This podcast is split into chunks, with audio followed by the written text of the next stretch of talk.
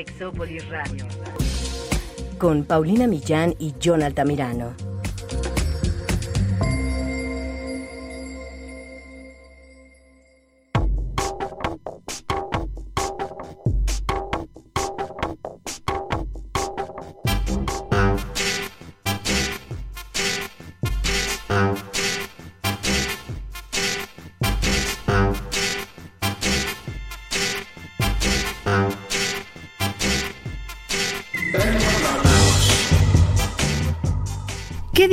Nuestra personalidad de nuestra sexualidad. O más bien, ¿qué dicen los roles que jugamos en las relaciones y en nuestra vida sobre nuestra sexualidad, cómo nos comportamos, las disfunciones que tenemos o no tenemos, y hasta si somos o no somos infieles o no son infieles? Esto es increíble. Pero para que se enteren más del tema, vamos a platicar eso hoy. Quédense, esto es Sexópolis, se va a poner muy bueno.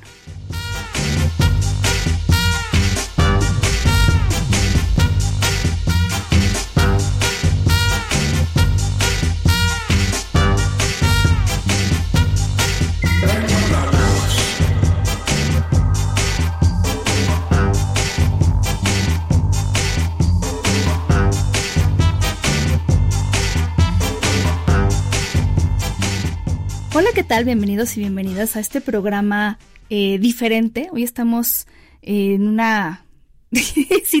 en un día diferente de semana al que normalmente grabamos, porque el día de hoy John está trabajando, porque trabaja mucho. Ese hombre, ¿cómo trabaja de verdad? De lunes a domingo no para. Bueno, y yo también no voy a decir porque estoy en las mismas, pero hoy tenemos unas, yo tengo una sorpresa para mí y también para Johnny. Lástima que él no puede estar aquí. Sabe que está triste porque no puede estar aquí. Pero quien nos ha seguido desde hace tiempo sabe que en eh, Sexópolis eh, hemos hecho programas en los que nos ha acompañado Ricardo Soria. Uno de los más famosos son los mandamientos sexuales porque él junto con él fue que hicimos estos bellos mandamientos. Y yo no puedo creer que esté aquí. Soy muy feliz, soy muy feliz de tenerte cerca, porque además, em, digo, esa vez estábamos, digo, diciendo cosas importantes, serias, pero partiendo a lo mejor de cosas chistosas. Si ustedes no han visto los, está así como el programa, como los mandamientos del sexo, pero también en alguna publicación viejilla de Facebook por ahí sale la lista. Pero tú te has dedicado a hacer pues ya eres todo un terapeuta. no voy a decir con cuántos años de experiencia, pero no muchos porque estás joven, por supuesto. pero desde, desde tus 15, ¿no? Que estás en eso. Sí, sí, sí. y además, eh, no sé, tú te has dedicado a muchas cosas. También has, has, hecho videos de YouTube, de YouTube, donde salió alguien que yo conozco poniendo un condón con la boca, que no fue Jonathan, fue la, la otra persona la otra que conductora de Sexópolis, claro. Y ahora te ha tocado ver mucho en, en pacientes, o sea, has visto cosas muy interesantes, de verdad que sí, porque además sé que no solo las has visto, sino te has eh, preocupado por documentarlas y que algunas ya pronto esperemos que publiques un artículo muy interesante o varios sobre el tema. Pero ¿cómo, cómo fue que empezaste a analizar todos los pacientes? ¿O como por qué? pues creo que es algo que se te da natural, ¿sabes? O sea, al estar en contacto con tantos pacientes, empiezas a ver patrones y empieza, o sea, te empieza a llamar la atención o me empieza, me empezó a llamar la atención como algunas cosas se parecían, o sea, cada, cada caso es particular, obviamente, ¿no? Pero sí en comportamientos, en conductas, en roles, como bien lo decías, en tipos de personalidad que decías, ja, ¿por qué esto se parece? Podría haber un patrón, claro. Claro, claro. Y entonces empezaste a registrar tal vez. Sí, justo nos dimos a la tarea pues sí, como un equipo de, de analistas, de psicólogos y de sexólogos, tal cual clínica especializada UNESEX nos dedicamos todos a, a, ir documentando, a ir analizando qué pasaba con todos nuestros pacientes que al final todos coincidíamos, ¿sabes? De que en la cena de Navidad, oigan, ¿no se han fijado que todos los pacientes de este tema son así? y es como, oye, sí es cierto. Y entonces dijimos, ¿por qué no tenemos un registro de esto? Porque nos estamos dando cuenta de forma muy empírica, muy en la práctica, pero necesitamos sacar la estadística real, ver cómo se comportan eh, los pacientes, cómo se registran, etcétera. Y entonces de ahí empezamos a descubrir cosas bien interesantes, justo como dices, desde disfunciones sexuales, desde roles en la pareja, infidelidades, de comportamientos tal cual de por qué hay problemas en una relación de pareja.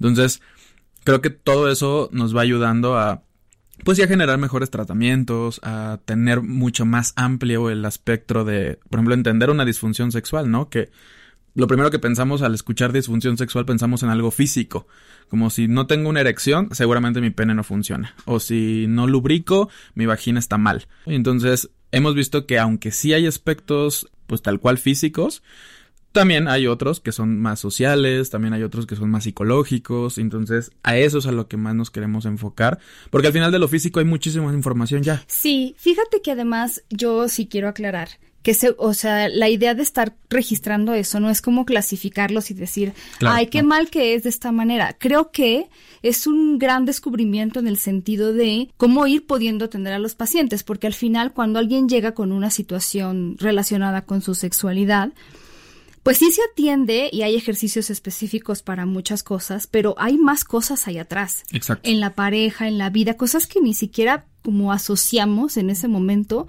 y que después te vas dando cuenta, ah, claro, es que esto se relaciona con esto y yo vi esto, claro. Sí, sí, sí. Y entonces eso te ayuda, porque al final, caray, pues es que sí, ustedes podríamos relacionar las disfunciones con los órganos sexuales, pero ¿y el cerebro qué? Ajá. Que suele tener una participación sumamente activa. Por ejemplo, porque yo tengo, bueno, algunos datos, pero interpretados por mí, ¿no? Como en la noche dicen, ah, yo creo que esto significa esto, ¿verdad? Pero ya por eso te invité, antes de yo meter la pata. Pero hablaban, por ejemplo, de personas evasivas, dominantes. Resistentes, pasivas y cooperativas. Ok, a ver, platica, más o menos, para ver si uno se va dando cuenta. Que se vaya identificando. Sí. Cada uno. Pues esto surge justo desde los estudios que hacía Foucault acerca de cómo manejamos el poder y cómo nos relacionamos a través del poder. Él lo dividía a grandes rasgos como dominantes y dominados, pero dentro de los dominados empezamos a ver más categorías. Entonces empezamos con los dominantes. Ya en, digamos, características de alguien dominante, si nos centramos específicamente en la pareja, que es de lo que estamos hablando, una de las primeras características que tenemos es que podemos creer que no tenemos errores. Bueno, permíteme, voy a hacer mi lista de gente que conozco. Es que me acuerdo que aquí tuvimos a nuestra amiga Rocío Sánchez, que justo platicábamos, alguna vez platicábamos sobre la pareja esto de que cuando tu verdad y la mía son diferentes, pues las dos son relativas. Claro. Pero si hay personas que creen que en estas discusiones alguien debe de tener la razón y alguien no. Y cuando les preguntas quién tiene la, te dicen yo, siempre la tengo. Es como desde, te estás escuchando lo que estás diciendo. sí, sí. Okay. Sí, y un dominante justo cree eso. Es decir, yo soy el único que sabe, yo soy el único que tiene la razón, yo soy el que va a decir la última palabra. ¿Sabes? Son como estos jefes, si lo sacamos del contexto de la pareja. No, no llegan... Ricardo, me voy a atragantar con el que me estoy tomando. No puedo creer que esto sea, no puedo creer que esto exista. sí, son como jefes, como medio papás, pero medio jefe, medio sacerdote, medio, ¿qué más? Medio agresivos también, o sea, porque es mis derechos son más importantes que los tuyos y te lo tengo que hacer saber. Los tuyos a ratos ni me interesan, ¿no? Entonces, son, te digo, como estos jefes que llegan y así de, ok, vamos a hacer esto, tú vas a hacer esto, tú vas a hacer esto, tú vas a hacer aquello, y no preguntan si pueden, si quieren, si les interesa, si son capaces, es como, yo ya dije, se va a hacer lo que tú tienes que hacer, claro. ¿no? O, o, de estos eh, consejos no solicitados, ¿no? Creo que a tu coche le falta que lo lleves al taller. No sé, ¿no? Pero como. Así como. Este mira, yo que tú es una sugerencia, pero ya tienes que hacer esto. Y lo pueden y manejar súper sutil. Ajá, a veces sí y a veces. Oye, tu coche ya lo tendrías que llevar. O llevan el coche sin tu permiso. Claro, claro. O sea, ya es. Oye, por cierto, hice esto porque te faltaba. Como, ¿qué? ¿Con permiso de quién? Entonces los dominantes suelen querer, querer y creer que todo se tiene que hacer como ellos creen o como ellas creen, porque también obviamente esto no, no tiene género. Entonces, alguien dominante va a buscar eh, justo ganar, pero lo puede hacer con cualquier estrategia. Es decir, incluso como estas cuestiones de chantaje pueden ser cosas muy dominantes, porque te chantajeo desde, es que si me quisieras, harías esto por mí. O es que si de verdad me amas, lo deberías de hacer de esta manera. O tú ya sabes lo que me gusta, entonces hazlo. y de repente victimizarse podría ser eso. Victimizarse tiende a ser más de otro rol, pero si lo usan constantemente como una forma de obtener todo el día lo que, lo que quieren, se hace algo dominante. Justo lo decía hace rato, el dominante se parece mucho a un papá. Y sabes también como eh, personas que solo, es que, no sé, a lo mejor ahí sí le suena porque ahí sí conozco a alguien que, que vivió eso con una relación. Y me decía, constantemente me hablaba de lo que me faltaba, de lo que yo no tenía, Claro. de, pero yo no sé si en relación a él, porque no sé tanto de la historia, pero eh, yo soy disciplinado, por ejemplo, y este que es chica, y tú deberías ser disciplinada, o tú no eres lo suficientemente trabajadora Claro. como desde las carencias que la otra persona tiene y que, y que yo como dominante percibo que Claro. tú deberías tener. Sí, porque yo ya lo vi. Tú no lo has visto. Yo estoy bien, tú no. Qué difícil me imagino para ta- también darse cuenta de Sí, que estás sí. en esa situación. Justo. Darte cuenta de que eres dominante es un gran madrazo al ego, porque se necesita mucha humildad para ubicarte ahí. Incluso cuando yo le explico estos roles a mis pacientes, los dominantes son los primeros que dicen, yo no me encuentro en ninguno, ¿eh? Mm, sí, pero me imagino. Yo creo que también hay que entender, porque por supuesto que me ha tocado amigos y parejas o lo que sea dominantes, y también es entender que a veces es la forma en la que algunas personas aprenden a dar amor. Que, que en el proceso se van de repente haciendo cosas que ellos saben que deberían cambiar y que no están bien y que lastiman, pero a lo mejor también desde su entendimiento y contexto de vida, Claro. el que yo haga esto por ti de llevar tu coche porque ya te le hacía falta, es una manera mía de, pues, de demostrarte que me importas. Entonces, a lo mejor muchos de los dominantes tendrían que entender que ser un poco también objetivos en esto. Eh, sí lo pueden tener, tampoco significa que sean seres humanos con defectos, más bien que no sirvan, pues, que, que son más bien entender desde dónde aprendieron esto y sobre todo que al hacer esto a la otra persona mm, le pueden causar confusión, daño y que además pues se crea un desequilibrio.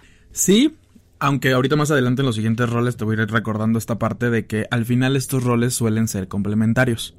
Es decir, posiblemente yo soy dominante porque mi pareja tiende a ser pasivo, por ejemplo. Y entonces necesito a veces ser dominante porque si no, no se hacen las cosas, por ejemplo. Y entonces, si yo no lo hago, no lo hace nadie. Y entonces me lo tomo tan en serio que poco a poco voy construyendo la idea de que de verdad, si no lo hago, nada, nadie más lo hace. Claro. Y hago inútiles a los otros también. Y los otros adquieren ese rol. Exacto. Y, y los dominantes que ya se enojaron, quédense tantito porque ahorita vamos a decir también cómo se relaciona con la sexualidad. Pero bueno, ese Claro. es el dominante. ¿No? Y algo importante también de los dominantes es que, pues al final se pueden enojar, ¿no? Desde, es que nadie me ayuda. O son como estas mamás que es como, es que yo tengo que hacer todo, Todo. aquí.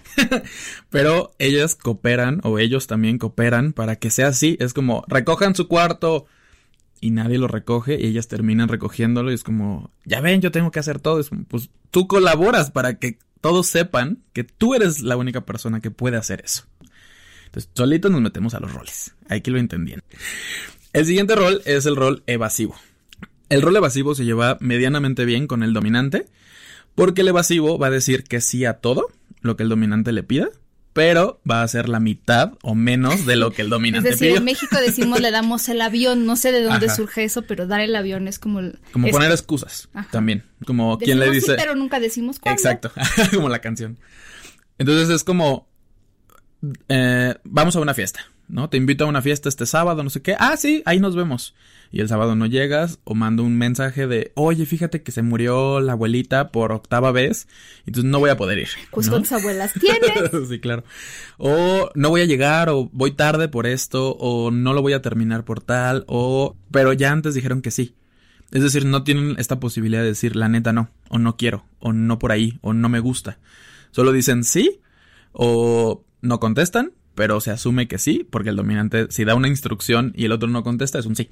¿no? Oye, poniéndome, ajá, un poco del lado del abogado del diablo, porque alguna vez, hace mucho, en el programa hablábamos de las mentiras como en pareja. Digo, deberíamos hacer otro programa porque ese ya no, no está en Spotify, chicos y chicas, pero me acuerdo que alguien nos escribió y nos decía, es que yo siento que mi novia me miente, como me miente mucho, pero ni siquiera es como me miente y se va con otro. Me miente como en cosas muy pequeñas. En decirme que en lugar de, eh, de- o sea, en lugar de decirme que va con sus amigas, va al súper. Claro.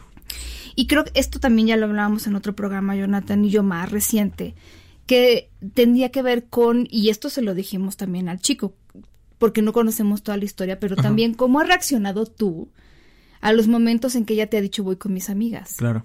Es que porque, o sea, estas amigas, o desde criticar a las amigas hasta criticar esto que puede ser una para ti una pérdida de tiempo, también llega un momento en que se vuelve, mejor le digo que voy al súper porque el súper está más justificado desde, desde el dominante, tal vez. Sí, un evasivo justo llega a eso, a asumir y adelantarse. Es como, no, no le voy a decir porque se enoja. Sí. O no, no le voy a decir porque se pone triste. O Porque no, no le voy a decir ni porque me regaña. O no, no, le, no voy a hacer esto porque lo que quieras. Suelen también a veces cumplir las cosas, pero no de la manera en que se les pide. O sea, es, oye, vas a hacer tal y tal y tal, paso uno, paso dos, paso tres, y ellos dicen, ah, sí, y hago paso dos, paso cuatro, luego uno, ¿no? Pero aunque el resultado se dé, lo voy a hacer a mi manera porque te di el avión. Y también porque creo que hay una expectativa, eh, por ejemplo, si es un jefe, a lo mejor es rol, o sea, sí lo tienes que hacer del 1 al 4, pero también hay, esto también lo veo mucho con el género, como si yo te digo qué hacer, espero que tú lo hagas, ya sea como mujer que adopte el- de repente el rol de mamá o como hombre el de jefe, y entonces yo espero que si tú me pides un consejo, hagas lo que yo te estoy diciendo. Pero un consejo es un consejo, ¿no? Claro. Nada más. Sí, ¿no? Y los evasivos tienden a... como a esta suposición de que cualquier cosa que se le esté diciendo es una orden, aunque sea un consejo en buena onda, y entonces tienden a ya defenderse diciendo, "Mm, ok, y lo echan en saco roto, como se dice, ¿no? O no lo hacen de la manera en la que se les pidió, o lo hicieron a mucho más tiempo del que se les pidió. Entonces, sí son medio rebeldes, pero al final no son tan clara, o no es tan clara esta rebeldía como el siguiente rol, que son los resistentes, ¿no? Pero los evasivos caen bien, tienden mucho a caer bien, ajá, a querer caer dicen bien. que sí, to- exacto, ajá. justo. Entonces, les es mucho más fácil decir, no, sí, yo lo hago, no, sí, eh, cuenta conmigo, no, sí, ahí voy a estar, y no se hace. Y así nos relacionamos. Entonces ya después viene el resistente. El resistente, su palabra favorita es no. ¿Lo vas a hacer? No. No porque yo. No dile a alguien. No, mejor tú, ¿no? O no porque así. Y aunque lo quiero hacer, no lo hago porque, como me lo estás Claro. diciendo tú. Sí, exacto. Es como este hijo adolescente. Es muy resistente. Porque es, no voy a hacerlo porque tú me lo dijiste. Aunque yo me muera por hacerlo, ¿no? Pero como ya me lo dijiste, no. De hecho, yo tuve una paciente que ella me decía, es que no entiendo por qué hago esto. Ella moría por sushi, ¿no? O sea, tengo un antojo de sushi que me muero. Y entonces llegó su pareja y le dijo, hey, ¿qué onda? ¿Quieres ir a cenar sushi? Y ella, no, eh, mejor quiero tacos. Y él, ah, pero es que ayer en la mañana o hoy en la mañana sí. habías dicho que querías sushi, entonces vamos. No, ya no, ya quiero otra cosa. Y entonces ella decía, es que sí quería sushi, pero no sé por qué le dije que no, Pero, ajá, ¿cuál es la ganancia ahí? tener el poder. Otra vez es complementariamente Ah, ya, con el poder. De hecho, se, se estructura como que quienes fueron muy resistentes porque tuvieron padres muy dominantes, tienden a cuando salen de casa ser dominantes. Porque todo el tiempo estuve yendo en contra de la corriente de mis papás. Y entonces cuando logro salir de ahí, ya puedo yo decir todo lo que quería decirle a mis papás o ya puedo hacer todo lo que no podía con mis papás. Y entonces tiendo a serme dominante y me encuentro una pareja que me complementa porque o es evasiva o es pasiva o es lo que sea. A menos que se encuentren una pareja más dominante que ellas, ¿no? Y entonces se hacen otra vez resistentes, porque eso ir otra vez en contra de la corriente, otra vez estar peleando constantemente. Y de verdad hay algunas cosas que dicen es que yo sí quiero eso, pero con tal de llevarla contra o con tal de pelearnos o con tal de que no se haga como él o como ella quieren. Que no vaya a pensar que soy predecible, ¿no? Claro. O que soy sumiso o sumisa. Es que si hago lo que me está pidiendo, soy sumiso. Y no quiero ser eso. Y entonces me hago resistente. Y digo no a las cosas. Voy en contra. Y pues obviamente se la pasan peleando. Obviamente buscan crear conflictos. Las personas que son muy dramáticas, como se les dice así, tal cual, que exageran un tema, suelen ser resistentes. Voy en contra de, pero necesito que me vean. Y si me ven, puede que yo sea dominante. Como en un grupo, Mm. el que está constantemente yendo en contra del profe y lo hace con tal seguridad que empieza a tener alumnos que se hacen de su clan, ¿no? Y entonces ahora todos vamos en contra de esto. y ya es dominante para ese clan. Pero para el sistema siguen siendo Ah, resistentes. caray, también he visto muchos. claro. Sí, sí, y es una necesidad también a lo mejor de... Sí, a mí me da esa idea, fíjate, de la gente que he conocido, como de no quiero perder, no quiero ceder, porque si yo cedo significa que me, yo me acuerdo de, justo de una chica y entonces se defendía de todo, como que le decías, oye, no me puedes pasar pañuelos desechables, y no, ¿por qué yo? ¿Por qué no se lo estás pidiendo a alguien más? ¿Por qué me lo estás pidiendo a mí? Y, caray, no pensé que fuera tan malo, pero claro, yo decía, bueno, lo que pasa es que ella seguro siente que si, si ella lo hace, es, ya, ya le estoy haciendo un favor, ya, estoy, ya me va a agarrar de bajada, decimos en México, o ya, ya me, me voy, me está viendo la cara, me está y, y, yo no, no lo puedo permitir, porque me está pidiendo cosas que nadie más está haciendo, y como yo estaba más cerca, pero bueno, lo que yo estoy pensando es que nadie más lo está haciendo, y entonces yo voy a ser la única que, que se va a rebajar a hacer esto, y entonces me está viendo la cara, y entonces no lo hago.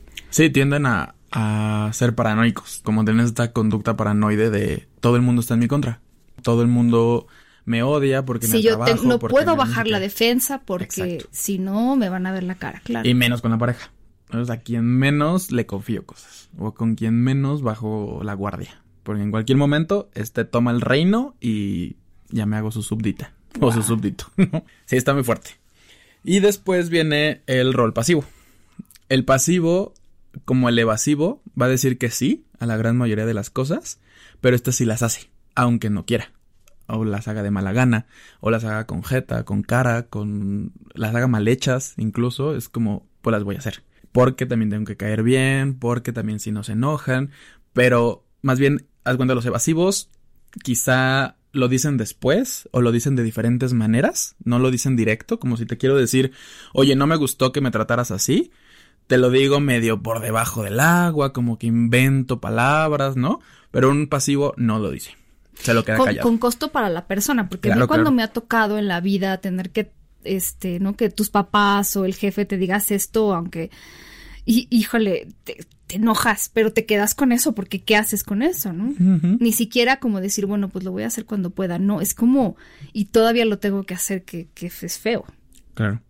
Un ejemplo que yo siempre utilizo en consulta es, por ejemplo, si en un restaurante te llevan un plato que tú no pediste, o algo que no te gusta, o lo que sea, un pasivo se lo va a comer. No es, ay, bueno, pues ya, pues se equivocaron. Pues ni modo, ya, así, toman esa comida. Claro. Pero tienden a tener un truco bajo la manga, que es ser pasivo-agresivos. Ah, pues es que de algún lado tiene que salir eso. Claro. Y aunque no lo hagan con esa intención, es decir, pueden hacer cosas que obviamente afectan a los demás, pero no lo van a aceptar como que lo están haciendo por eso. Es como, no, no, no, pero es que ah. yo no creí que iba a afectar de esta manera o yo no lo hice con esa intención. O la conducta más clara de un pasivo es desresponsabilizarse. Es decir, tú me dijiste que hiciera tal cosa y yo la ah. hice y si salió mal es tu responsabilidad. Porque tú me dijiste que lo hiciera. Claro. Entonces me tienes que decir todas las instrucciones, ¿no? Es como algo que siempre pongo es, a ver, ayúdame a sacar la basura. Ajá, ¿cómo? Pues la sacas del bote y la llevas a la calle. Ajá, pero ¿en dónde la pongo? Pues en la esquina. ¿Pero pongo dinero? ¿Pero dejo no sé qué? ¿Pero la separo? ¿Pero lo pongo? ¿Sabes? Y entonces hace un montón de preguntas para obtener todas las instrucciones detalladas. Y si algo sale mal, poder ir con el otro que le dio la regla y decir, sale mal porque tú me dijiste. No, y si viven con un dominante, pues vas, híjole, ya, ya lo mataron. Claro, entonces es ahí en donde se hacen roles complementarios, porque se pueden llevar entre ellos yo ser dominante y tú ser evasivo, o yo ser más pasivón y tú ser resistente ante mi pasividad. Así, o sea, se van complementando y claramente estos roles suelen ser como muy fluidos, es decir, no nos podemos encasillar en uno y decir, uy, no, yo solo soy esto. Porque todos mis pacientes nos hemos eh, identificado Perdón, varios. que te interrumpa, porque ahí también vi otra cosa. Por ejemplo, esta resistencia no solo es al dominar, sino al pasivo. También me ha tocado ver gente, y a lo mejor les ha tocado o les ha pasado, que dicen es que esta chica o este chico ya me aburrió porque a todo me dice que sí. Y entonces esa persona es pasiva y yo como soy resistente y a todo me dice que sí, ya me aburrí. Claro. Estoy resistiendo su pasividad, ¿cierto? Okay. Sí. Y es como, no entiendo hay algo que se llama la doble coerción recíproca. No es importante que se aprendan el nombre. Pero la doble coerción recíproca habla de que hay algo que yo quiero con toda el alma y hago lo opuesto para obtenerlo. Yo quiero que me quieras, pero te grito todos los días y te Ah. pego. Eh, Eso yo lo conocía como la eh, profecía autocumplida. Sí, que se parece, es como... o sea, de estas personas que, por ejemplo, ¿no? Lo que, lo que me ha tocado más ver es, es que, es que a mí, eh, los hombres o las mujeres, no. O sea, yo no puedo con las relaciones y con el amor. Siempre me están traicionando y siempre me abandonan. Entonces, a mí, yo para qué me encariño con las personas, por ejemplo, si, si a mí me van a terminar abandonando. Claro. Entonces, yo te conozco a ti, Ricardo, y digo, pero yo para qué me encariño con Ricardo si me va a traicionar o me va a engañar o me va de- me va a dejar. Entonces, nunca me encariño contigo. Y tú notas que yo no me estoy encariñando, que no me estoy comprometiendo, que me estoy alejando. Y Y, te efectivamente. Sí, te claro. vas porque dices, bueno, no sé qué le pasa a Paulina, pero no me está como esto sí, siendo sí. recíproco. Y entonces, cuando tú pones un pie fuera de la puerta, yo digo, ya ven, como les dije que Ricardo, dije, me- claro. pero me dejó porque todo lo que yo hice para por, por este drama me aventó a poner una barrera y entonces que esa barrera hiciera que Ricardo se fuera, tal cual. Y tiene que ver con los roles. Porque al final, si yo no dejo de ser pasivo, posiblemente no deje de encontrarme con dominantes. Porque es lo que necesito. Necesito a alguien que me dé instrucciones. Y entonces me enamoro de esta que, puta, me dice cómo hacer las cosas. Y la amo. Y luego me enojo. Y luego me, me frustra. Y luego me digo, es que todas son iguales. O es que todos son iguales. Pues sí. Al final, si me sigo relacionando igual, me voy a relacionar con personas iguales. Como- Sí, porque para que te salga el rol dominante tienes que toparte con alguien que no lo sea y que a lo mejor requiera que eso lo saques tú, sí. Y ahí está el último rol, el rol cooperativo. El rol cooperativo es aquel que primero habla de forma asertiva. Es decir, Uh, qué difícil es eso, Ricardo, porque yo, Sí. en mi experiencia poca, esta sí no ha sido una investigación documentada, pero la inteligencia emocional que nos lleva a la asertividad es, está escasa. claro, es que ser asertivo es un ejercicio bien duro porque yo tengo que saber que tanto mis necesidades son importantes como las del otro son importantes. Entonces, te voy a poner un ejemplo que de hecho hoy en la mañana surgió con unos amigos.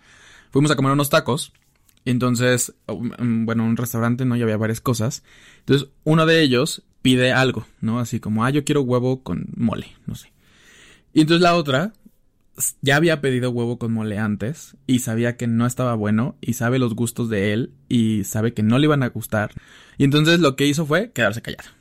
Ya salimos de ahí, comer, él dijo, no me gustó. Entonces ella dijo, yo te iba a decir que no te iba a gustar, pero no lo hice porque no me quería convertir en esta mujer dominante o en esta mamá. Y dije, pues, ¿cómo lo ibas a decir? Y dijo, pues le iba a decir como, eso no te va a gustar, no lo pidas. Sí, eso es, Es que ese sí es dominante. Pero si lo haces asertivamente, es decir, yo creo. Yo vine que- una vez. Ajá, yo vine una vez, ya lo probé no y, la neta no está bueno. A lo mejor ese día no estaba yo de humor, pero Claro. Te, sí te quiero decir y tú tomas la decisión. Exacto, justo. Esa es, esa es la, la clave. Hacernos responsables. Yo soy responsable de decirte que no está rico. Pero tú eres responsable de pedir ese plato. Es que fíjate qué diferente, porque una cosa es yo pedí ese plato y no me gustó, a decirte a ti qué hacer. Exacto. O sea, yo solo me responsabilizo de mi experiencia y de lo que, de lo que yo saboreé, bueno, sentí, pero no te, no tengo por qué decirte qué hacer. Y entonces fíjate cómo ella su necesidad era ser dominante, diciéndole no comas eso, y se convirtió en evasiva, no diciéndole nada. Y después, ya cuando él habló, pues pretendió ser cooperativa en decir, ah, yo te iba a decir o no sé qué, pero no pude, ¿no? Entonces dije, es que justo se trata de eso. Quizá tu intención sí es cuidarlo y hacer que él coma algo rico, desde lo que lo conoces. Pero si lo haces desde un no comas eso, no, no pidas eso, y no desde un, la otra vez yo pedí eso y no estaba rico y probablemente no te guste, ¿no? Y entonces el otro dirá, ah, pues ella sabe que no me gusta y si a ella no le gustó, posiblemente a mí no me guste, entonces pide otra cosa. Pero ya no me estás ordenando, Sí. ¿no? Estamos cooperando porque mis necesidades de cuidarte y tus necesidades de comer lo que tú Y es quieras ahí donde todo se rompe, porque yo sí creo que no nos han enseñado eso. Nos han enseñado o a quedarnos callados o a decirle al otro qué hacer. Yo así lo veo. Claro. No es desde el hablar en primera persona, responsabilizarse de lo que tú tienes, es y, y yo lo que veo ahí es más allá de un platillo eh, problemas enormes porque la comunicación se rompió porque yo pensé que diciéndote algo tú ibas a entender Exacto. A, pero entendiste B y esto es de todos los días. Como diría nuestro querido amigo Juan Luis Álvarez Gallú, que el problema de comunicación está presente en 11 de cada 10 parejas. Exacto. Sí, es un cliché que alguien llegue a terapia y diga, tenemos problemas de comunicación, ¿no? Como, sí. Pues, bienvenidos. o sea, bienvenidos al club, ¿no? Es como, sería raro que no los tuvieran. No lo siento. Además de problemas de comunicación, ¿qué más, ¿Qué más? tienen? Exacto. ¿Cómo adivinó? Soy adivina. Entonces, ahora imagínate tener estos roles claros, explicárselos a los pacientes y que vayan o vayamos desde ahí estru- estructurando otras consecuencias, como las disfunciones sexuales. Al final, lo que hago afuera de la cama, lo hago- en la vida cotidiana, es muy seguro que me lo lleve a la vida, a la vida dentro de la cama. El problema es que surgen problemas a partir de esto, ¿cierto? Y ahí es donde entra una de tus muy interesantes investigaciones sobre disfunciones sexuales. Gracias por lo de muy interesantes. Es muy. Sí, es que justo eso era lo que notábamos, decir, creo que se, se está inclinando un rol hacia ciertos tipos de disfunciones. Cabe aclarar también, o cabe mencionar antes, que aunque este, esta investigación la hicimos con más de 500 pacientes en total, pues al final descubríamos justo que aunque no hay una diferencia significativa, es decir, no todos los pacientes se Ah, no, no, inclinan no, hacia algún pero rol, sí hay, sí hay algunos muy, parte, muy sí, importantes. o sea, un- una ¿no? buena proporción cae en eso, claro. Justo.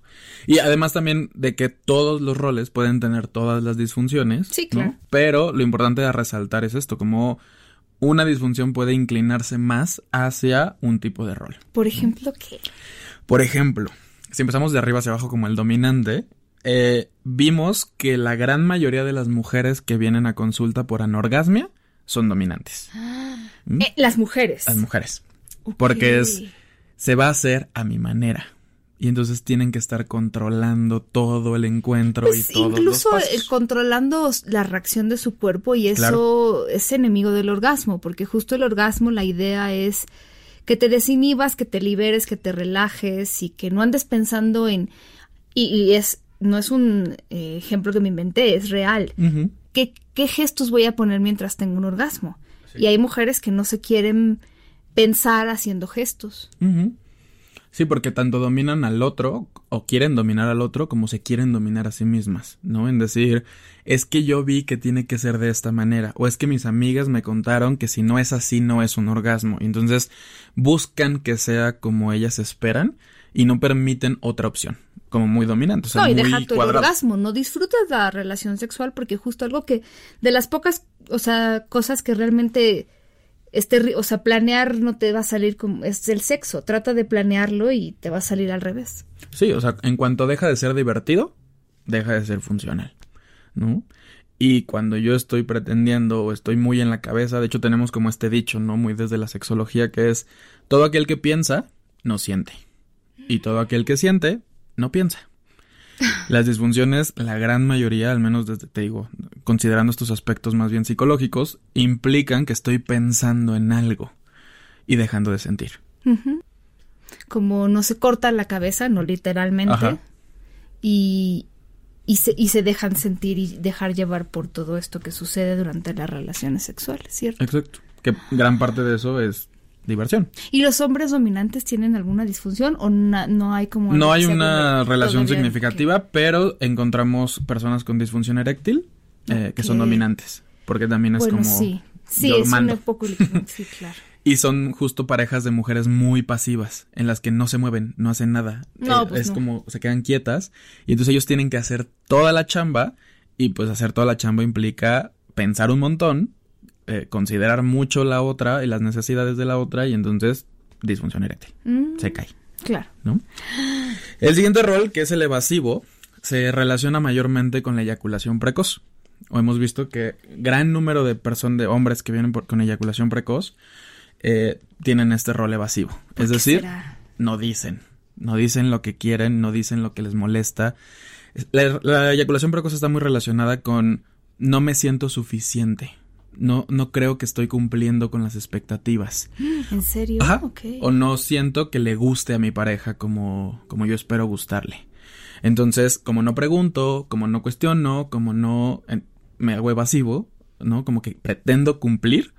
Pero si me están diciendo, mira, tócame aquí el clítoris o tócame de esta manera, yo desde mi evasión es, sí, pero eh, no sé si ahí mejor, o mejor toco los pezones, o mejor toco otra parte, o mejor, ¿sabes? Se complican la vida y hacen una vuelta gigante cuando la solución ya estaba ahí.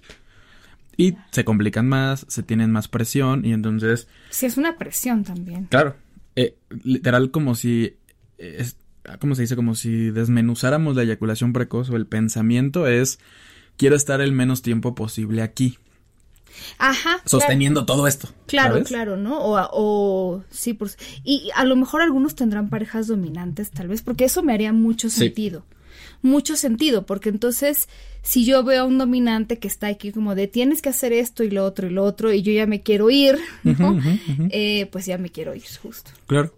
Y, y un poco, digamos, la correlación con la disfunción eréctil es la eyaculación precoz, y déjame lo pongo desde este lado muy biologicista medio burdo es tengo con qué, pero no sé cómo. Es decir, tengo un pene para satisfacerte, pero no sé cómo. Y la disfunción eréctil es no tengo con qué. No puedo, ¿no? Entonces también, obviamente, hay personas evasivas que están dentro de la disfunción eréctil o al revés, pues, que hombres. Ajá.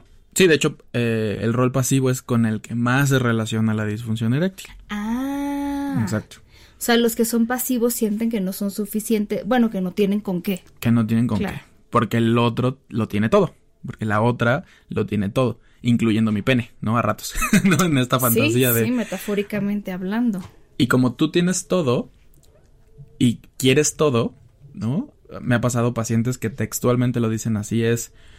Ah, como en este insight, ¿no? Así de... Ah, entonces el no tener un pene erecto es mi manera de que ella no domine todo. Sí, un poco. Porque al final yo mando. De alguna manera me mm, existo en la relación o me voltea a ver cuando no tengo un pene erecto. Ya sea para gritarme, o ya sea para molestarse, o ya sea para lo que sea, pero al menos me voltea a ver y me considera porque no tengo un pene erecto, que es lo que ella necesita. Y desde el rol pasivo, pues como me lo tengo que aguantar, como tengo que cumplir, como tengo que llegar a, a eso, a ser utilizado a veces, y lo estoy diciendo desde la voz de mis pacientes que muchos hablan de sentirse utilizados, de es que yo solo entonces soy un pene. Y mm. está bien fuerte. Claro, y no quiero ser un pene, por lo tanto no lo seré. Ajá, es como yo nada más soy tu dildo, básicamente, ¿no? Y mis pacientes que tienen disfunción eréctil muchas veces trabajamos esto de hacerle ver a la pareja que son más que un pene, incluso como en un encuentro sexual. O sea, un encuentro sexual, si no hay penetración, y lo han dicho las, las esposas o las parejas, mayormente mujeres de mis pacientes, es, es que si no hay penetración entonces no sirve, o no es, o no, no, no sirve, o sea, no es realmente un encuentro sexual. Y entramos al tema del juego previo y entramos a temas de eso no me satisface. Y ellos tienden a ser muy hábiles en otras, en otras artes, ¿no? Por decirlo así. Entonces, son unos expertos en el sexo oral, son unos expertos en la estimulación manual, porque sienten que su pene no funciona. Y ellas tienden a cansarse de eso, ¿no? Es decir, ya, a ver, ya, no quiero que me la chupes, no quiero que me toques, quiero que me la metas. Y si no me la metes, no está funcionando esto. Claro, pero entonces ellos no se sienten vistos y reconocidos en todo lo que hacen y entonces no hay erección. Y lo tienen que aguantar. ¿no? no lo dicen, no lo hablan, no lo expresan y lo expresan a través de un pene que no se para. No, es, no puedo así. ¿Qué tal? Y todo tiene que mucho que ver con el miedo, al final de cuentas. Miedo a que mi pareja se vaya, miedo a, que me juzguen. Por ejemplo, en la eyaculación precoz se da mucho eso, es que, ¿qué van a decir? Está bien interesante que me he topado con muchos pacientes menores de 25 años que llegan por eyaculación precoz. Sí, ya, ya las disfunciones están en todas las edades. Antes se decía, no, es que a partir de tal edad, no, y los hombres, ¿cuáles? Sí, están en todas las edades. Claro. Y en mujeres, otro rol que también predomina en ellas y las disfunciones es el resistente, con el vaginismo. Mm. El vaginismo es estas contracciones involuntarias de los músculos de la vagina que no permiten que entre un pene. Literal como en la vida. No permito que tu idea entre en mí o que tú entres en mí o no confío en ti. Sí. Y yo me acuerdo que alguna vez estuvo aquí la doctora Mayra Pérez, le mandamos saludos, y decía algo como que también ahí había visto vaginismo en algunas mujeres que vivían violencia. Es muy común. Y entonces es también una manera de no entres en mí. Exacto. Como ahora yo es pasivo-agresivo, ¿no? Para defenderme de ti, y entonces ahora va la mía. Cuando estamos hablando de esto, no crean que las personas dicen, lo piensan y, y luego Claro, sale, no, ¿no? no, no. Es algo que el cuerpo les brinca. no sé cómo Sí, sí, decirlo, sí, sí. y que se dan cuenta en la terapia.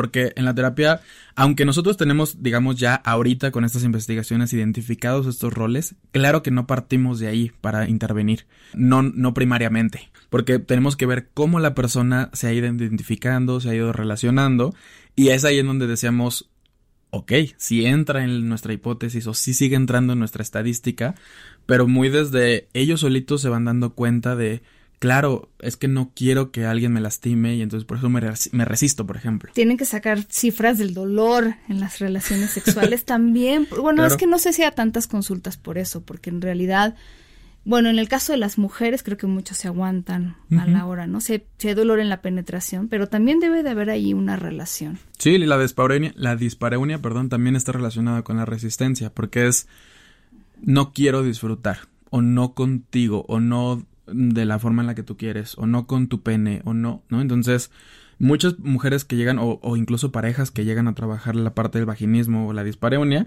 lo más que piden ellas es, es que no me gusta cómo me tratas. O sea, Claro. no, no puedo llegar a, a tener algo o a sentir algo o a soltarme contigo porque siento que me vas a violentar.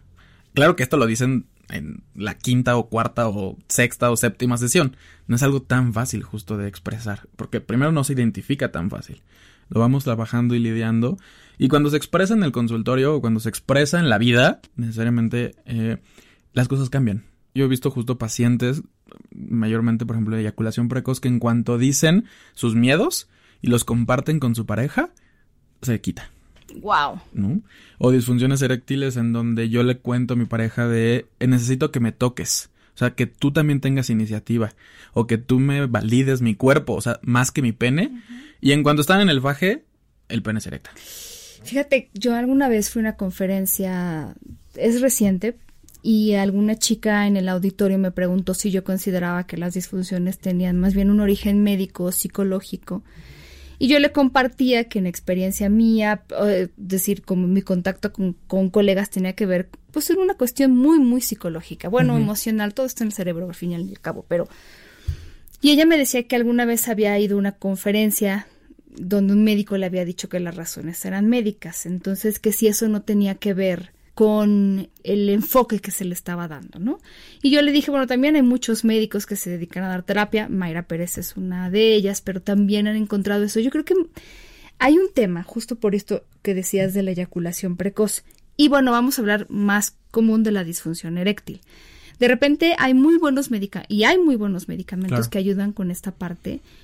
Y creo que tendría que ser siempre idealmente como algo más holístico y conjunto, porque yo no es que tenga al- algo en contra de la medicina, pero si un hombre eh, tiene erecciones, no se correlaciona con una satisfacción sexual. Un medicamento puede ayudarte a tener erecciones, pero todo esto de lo que hemos hablado en este programa, ya no, ya perdiste la oportunidad de analizarlo también. Claro. Porque entonces te va a funcionar la erección siempre y cuando tengas la pastilla. Pero hay otras cosas, eh, bueno, y además cuando no la tengas, problema. Pero hay otros temas que también te van a brincar si no trabajas desde el que está pasando detrás de la pareja. Claro. De hecho, yo le digo a mis pacientes que al final, en una consulta sexológica, tenemos forzosamente que al menos abarcar cuatro grandes aspectos. Claro que esto es como lo muy general, ¿no? El aspecto físico o fisiológico, que tiene que ver justo con si hay alguna enfermedad relacionada, si hay alguna lesión, si hay algún tratamiento, si hay alguna pastilla que puedan estar sirviendo o utilizando. La parte psicológica o emocional que tiene que ver justo con todo esto de los roles, la, la parte del miedo, las emociones que tienen, el estrés, etcétera. La parte de social, porque al final crecemos desde que nacemos con ideas de nuestros padres, de nuestra escuela, de nuestros amigos, desde cómo somos hombres, por qué somos hombres, cómo somos mujeres, para qué somos mujeres, cómo tenemos que ser por tener cierta edad, por tener tal estatus socioeconómico, por tener tal, no sé, estado civil. Entonces todo eso también lo vamos introyectando. Y por último el tema de pareja. cómo me relaciono, con quién me relaciono, para qué me relaciono, cómo estoy en esa relación. Entonces, si consideramos el tema de pareja, el tema social, el tema psicológico y el tema físico, tenemos una sexualidad bien integral. Porque si solo tocáramos un tema, como lo físico, podemos tener el pene y la vulva y la vagina más sanas del mundo, pero lo demás va a seguir influyendo. Y se ha hecho. Es decir, me llegan muchos pacientes que es, es que me recetaron Viagra y me funcionó al principio y luego dejó de funcionar.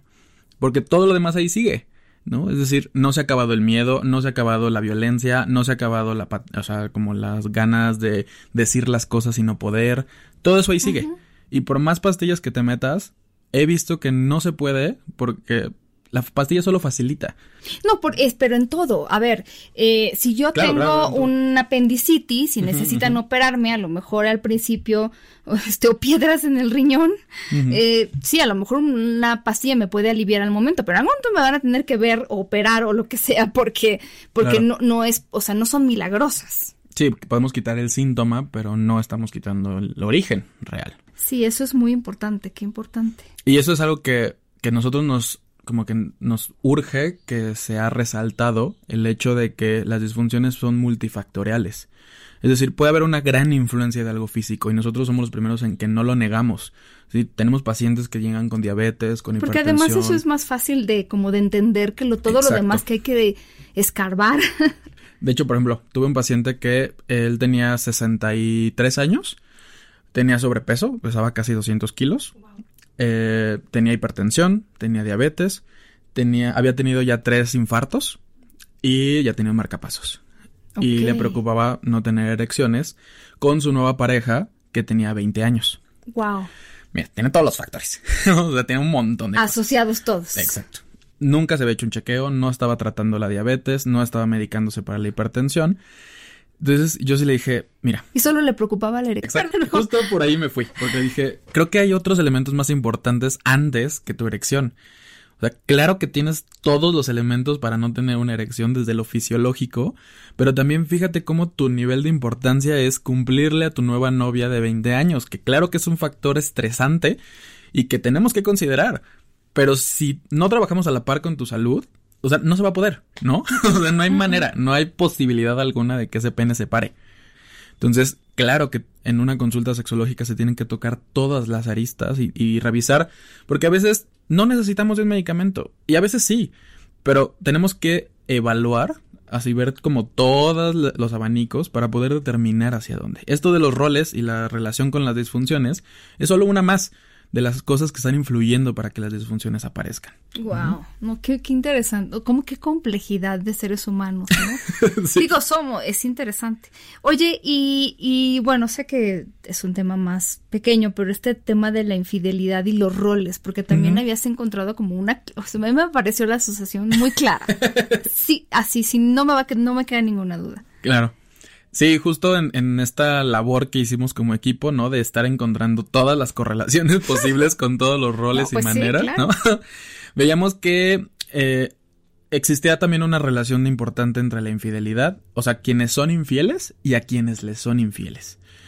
Y vimos que a quienes les son infieles, mayormente, son a las personas dominantes. O sea, los cornudos, como decimos en México, son las personas dominantes. Ajá. Es decir, alguien que exige demasiado, que quiere que todo se haga a su manera, reciben mayormente estas personas infidelidad. Y quienes mayormente son infieles son los evasivos. Es decir, escapan, huyen, salen por la tangente. Claro.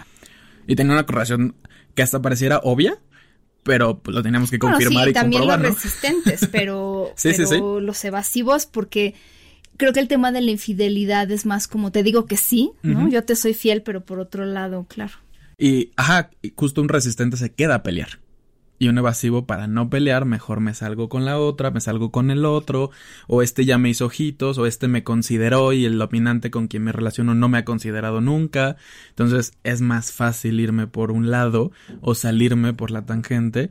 De nuevo, estos son los que más han salido. Claro que todos los roles tienen eh, infidelidad o son han recibido infidelidad, pero esto es, como una clara tendencia, o sea, es muy muy fuerte. Y si habláramos de, como esto decías, de papá y mamá, pues al final quienes surgen o quienes más bien tienen el rol de papá o de mamá en la, en la pareja son a quienes les son infieles. Y los que son más hijos o niños o adolescentones, en actitud obviamente, son los que son más infieles. Wow. Está como para analizar toda la vida, las parejas. O sea, no voy a dormir, entre otras cosas. No voy cada a uno haciendo su lista de parejas, así de yo cómo era con esto. Porque aparte cambiamos claro, roles, ¿no? Dependiendo con quién Ah, con eso explica lo de, ah, sí es verdad, ahora entiendo todo. pero yo creo que aquí también, bueno, resaltan varias cosas, pero yo diría que una de las principales es la importancia de integrar todos estos aspectos de los que tú hablas y de también el poder encontrar, por ejemplo, en un terapeuta o en una terapeuta una buena guía, ayuda, mirada objetiva a mi vida. Si estoy en medio de muchas cosas que no estoy entendiendo y si te encuentras con alguien que te ayuda a irlas abriendo y entendiendo y separando, qué importante puede ser eso. En algo que a lo mejor, repito, tú ves como físico, porque es una función y tú ves al sexo como órgano sexual y esto es físico. En realidad somos un todo y por eso es importante que trabajemos en lo que es todo. Ustedes sabrán a lo mejor o no, pero hay ejercicios para la eyaculación precoz y para no sé qué, pero también hay otros trabajos que, son importantes eh, porque no solo somos ese pene y esa vagina y esa vulva, somos personas que, que tenemos pareja, que amamos, que nos sentimos tristes y, y, y claro, trastoca esa parte de la salud sexual el resto de las esferas de nuestra vida. Claro. Y es importante ponerle atención. Es, yo diría como muy fundamental ponerle atención, ¿no? Muchos pacientes llegan y muchas pacientes también llegan a la consulta eh, creyendo que es algo de una sola consulta, por ejemplo, o de que es algo rápido que un medicamento me va a quitar. Y cuando empezamos a distinguir que hay muchos otros elementos y factores que están involucrados, deciden quedarse a revisar todo eso. Porque no los consideramos, nadie nos dice que tienen una influencia. O sea, creemos que la sexualidad se basa y se centra solo en la cama. Sí, y además ahí es cuando transformas los que podrían ser problemas para ti en oportunidades. Porque entonces esto me está diciendo mi cuerpo. Claro. Pero, pero hay algo que me está diciendo que si yo trabajo eh, puede beneficiar otras partes de mi vida. Es una alarma, es algo, ¿no? Exacto. Justo es como no hay que temerle a la alarma, ¿no? Y yo lo hacía mucho en asociación con la alerta sísmica, que la alerta sísmica nos está indicando que viene un sismo, pero hay gente que le teme a la alerta sísmica y no al sismo. ¿No? Exactamente. Y aquí es igual. Y apaga la alerta sísmica, pero, pero va a venir el sismo, ¿no? Sí, ajá, exacto. Claro. Tenemos que hacerle caso a la alerta sísmica, es decir, al síntoma como una disfunción eh, sexual que nos está avisando de que algo no está funcionando como se esperaba. No solo en la cama, a veces. La gran mayoría de las veces, ¿no? Qué emoción tenerte aquí. ¿No te quieres quedar para siempre? Hacemos la sucursal de Sexópolis Guadalajara. Perfecto, me encanta la idea, estaría muy bien. Porque además, sí hay sucursal de... De Unesex en Guadalajara. Y aquí también. Ajá, estamos aquí en Ciudad de México eh, y estamos en Guadalajara. Nos pueden buscar así tal cual en Google o si no, ahorita les doy los teléfonos tanto en Ciudad de México como en Guadalajara. Eh, nos podemos como dedicar justo a trabajar con esto, ¿no? Es decir, si a ustedes les hizo sentido, si ustedes creen que tiene más bien que ver con, con esto, si ya han checado varias opciones, pues pueden dar la oportunidad de ver si también esto les funciona, si también coinciden eh, en el sentido de cómo lo tratamos, cómo lo manejamos y encontrar quizá ya una solución a eso que muchas personas ya llevan mucho tiempo lidiando con, ¿no? Entonces sí, Sí, puede ser. Dense, lleguen con nosotros. Unesex, ¿verdad? Unesex, tal cual, así lo pueden googlear, eh, tal cual como Unesex Ciudad de México o Unesex Jalisco. Sí, por favor. Digo, ya hay bastante conocimiento, como ustedes saben, y les pueden ayudar muchísimo. Sí. Por cierto que sí, ¿no? Mucha gente de repente me escribe y me dicen, ¿dónde voy? Pues eso es una muy buena opción. Claro. Y y hablando de que me escriben, me encanta que me escriban. ¿no? Yo nos escribieron de Brasil porque es una buena manera de aprender español sexoso.